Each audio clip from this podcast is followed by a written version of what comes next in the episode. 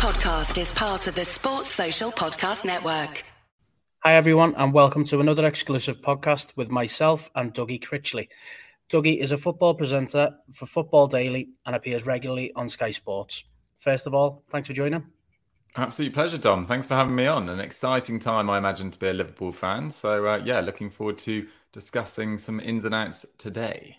Yeah, I mean, you wouldn't think so with the whole drama on uh, Twitter and stuff, which I've seen you get involved in quite a lot. It must be difficult not to. Yeah, absolutely. I find, I don't know, ever since I've got a, a, a reasonable following on Twitter and it's slightly growing at the moment. And anyway, if I slightly criticize a transfer, people tend to take it incredibly personally. Uh, so, for example, yesterday, I just said Sandro Tonali, I thought, in my opinion, was slightly overpriced for Newcastle. And yeah, Newcastle fans came back very hard at me indeed. Uh, so yeah, a lesson learned perhaps, but I'm not going to change my outlook. I'm going to carry on, you know, saying my thoughts on transfers, and if people don't enjoy it, then they can unfollow. Simple as that. Simple as that. Um, okay, so let's get straight into things then. So I don't know how to pronounce his first name. I'll be honest. So I'm going to go with. Let's get into the talk about Thuram. Mm-hmm. Um, first of all, what will he bring to Liverpool that we don't have already? I think he brings much needed physicality, Khéphren Thuram. I mean, I think last year, I think Carvalho and Elliott did their best at various points, but with Henderson, slightly aging body, Milner probably not being at the same level he was in previous years, you kind of lacked a lot of physicality in the middle of the park that Gini Wijnaldum used to provide in his heyday. Uh, that ability to get around the park, to make challenges, to press effectively. And I think you were a little bit too easy to play through. And Fabinho was left very exposed up until the final part of the season where Klopp changed the system, introduced Trent into midfield in possession. And I think it solidified you a lot in transition as well. But Khéphren Thuram, I mean, he's six foot two. He's an absolute man mountain of a man. And he's got the sort of nice mixture of technical assuredness to go with that physical capabilities as well. Um, not massive defensive output, but can do that role. But he's actually best driving through midfield in those tight midfield zones. He's got excellent feet for a guy who's six foot two. Uh, and is really, really good at evading pressure and getting the ball into the final third. So I think he'll add a nice mixture of physicality and technical assuredness to go with that potential in that Liverpool midfield. Okay, great. So if we were to look at a player from past or present, how or who would you compare him to? Oh, that's a very good question. I mean, last week in another podcast, I said he had a similar skill set at the moment to someone like Mateo Kovacic, who's a can play in a defensive role, but is best, you know, dribbling through midfield. He's always had very good ball retention. He's a solid passer. I think if we're looking further in the past, then he is got a little bit of Patrick Vieira around him, at least in terms of that stature on the pitch, the fact he can break into the final third and pick out the odd pass and assist as well. I think last year it was two goals and four assists in 35 Ligue 1 games for Nice. Nice were a side that were really up and down last season, a little bit like Liverpool. Uh, up until January, they were under Lucien Favre, the former Gladbach and Dortmund manager. He then got fired, and Didier Digard came in as a caretaker role initially, uh, the former Middlesbrough defender. And actually, they finished in mid table in the end. Uh, and so they weren't a particularly ball dominant side. So Khéphren Thuram was one of the shining lights, and he showed that he could do a little bit of everything as well um, for a fairly average Nice side. So I'm excited to see that if you do get this over the line, what he can do amongst even better players. Okay, so the fee reported is 35 million at the moment. It started at 55 when I seen it first. It seems to be dropping by the week. Um, what fee would a player of his qualities usually demand? And do you think 35 is a fair price? I think it's absolutely a fair price. I mean, this guy, yes, he's only 22, um, but he's been playing regularly for Nice for the last two, three years now. Uh, he's got loads of experience. You know, his brother Marcus as well uh, is at Gladbach, is now a free agent. Looks like he's going to go to the likes of PSG, potentially Inter Milan. His dad, Lilian Thuram, is one of France's all-time, you know, most capped players and an absolute France legend. So he comes from very good football stock. Uh, and none of this will phase him, this opportunity to work for a club of Liverpool's stature. I don't think it's come too early in this progression either. And I think if you manage to sign Mac Allister and Khéphren Thuram for around 70 million euros, that's two great signings with a slightly different skill set coming through the door to really help you guys in a midfield that really needed some backup last year. And you add to that, you know, Thiago, when fit, still an excellent player. Curtis Jones, who had finished the season really strongly at Liverpool as well. And I think your op- options start to look really promising for next season. Great. So he's currently away with France under 21s at the European Championship. And if the reports are true, Liverpool have booked a medical in for the end of this. So obviously, depending on how far they go, is how soon the transfer would be concluded. Would that be fair to say?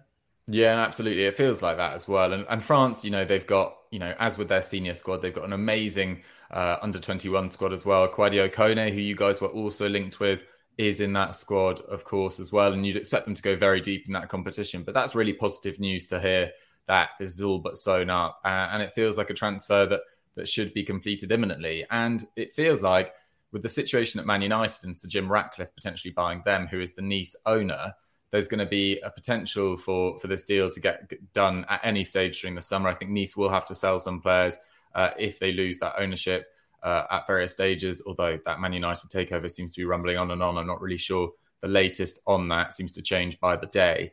But Khéphren Thuram, I think he's ready to hit the ground running at Liverpool, and you've also got enough options that he doesn't need to necessarily come in and be a starter from day one. I think he can be eased into that side. And I'm so, so excited about what he can achieve in England if you do get this over the line, because I think he does have the potential to be one of the best midfielders in Europe in three to five years' time. Wow, that's exciting. Very exciting news. Um, so, should Liverpool fans be nervous about this happening or not, and someone else swooping in? Because you know, there's a tendency of Liverpool to drag out transfers to get the best possible fee. Let's let's be fair and honest. That that does happen.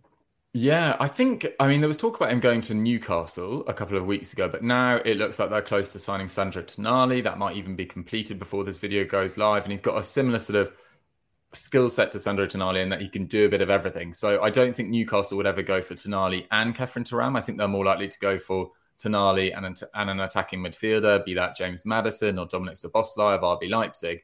So it seems like the the path is open for you guys to sign Khéphren Thuram. And whilst you do drag out signings, I do think Liverpool still has an enormous pull in Europe. The fact that he's not really played that much Champions League football so far, if at all, actually, means that I don't think he'll be put off by the fact you guys are outside of the Champions League next year. And he's still young enough that he could get plenty of Champions League game time in the future as well. So, you know, if he's being well advised, there's a space in that Liverpool midfield. He should get regular minutes. And it feels like a transfer that makes a lot of sense from the player's perspective and the club. Okay. So you mentioned Kone earlier. Um, it seems to be a bit quiet on the front of Kone right now. Is that something that we could say is dead in the water, or would you say there's a potential that he will come as well? I'd be surprised if you signed Mac Allister, Kone, and Thuram. I mean, Thuram and Kone are quite similar profiles. They're both best, you know, sort of ball progressors, dribblers through tight spaces. Kone may be slightly more astute defensively, but I think you're still backing Fabinho for next year, if I'm not mistaken. Trent will probably take up a lot of those midfield zones as well. So it feels like you need two midfielders this summer. And Thuram, I think, is slightly more polished in the final third than Kone. He can pick a pass really nicely. Of course, it's a slightly weaker standard in Liga than the Bundesliga, so maybe that's got to be factored in as well. But I do think Thuram is slightly more well rounded and should be able to contribute more in the final third, which I think is always helpful for Liverpool's midfield, even though your game hasn't really been based around massive goals and assists from Liverpool. Uh, from midfield, sorry, in recent seasons, even at your peak, I still think it's helpful to have someone that does have the potential to chip in with five goals a season in, in three to five years' time when he's finished his development. So I'd be surprised if you went for Kone, Thuram, and Mac Allister, and I'd expect it to just be Thuram and Mac Allister, and maybe focus on that centre back that you keep on being linked with as well, Micky van de Ven. Yeah, so tell us a bit more. Tell us a bit about Micky, if you don't mind, if you've got a bit of knowledge on him as well, because that left centre back role seems to be something that we are snooping about for the summer. Um, obviously, to help with Van Dijk's the pressure off Van Dijk, if I'm being honest with you, because he seems to be very much under the spotlight at the moment. Um, tell us a bit about Micky.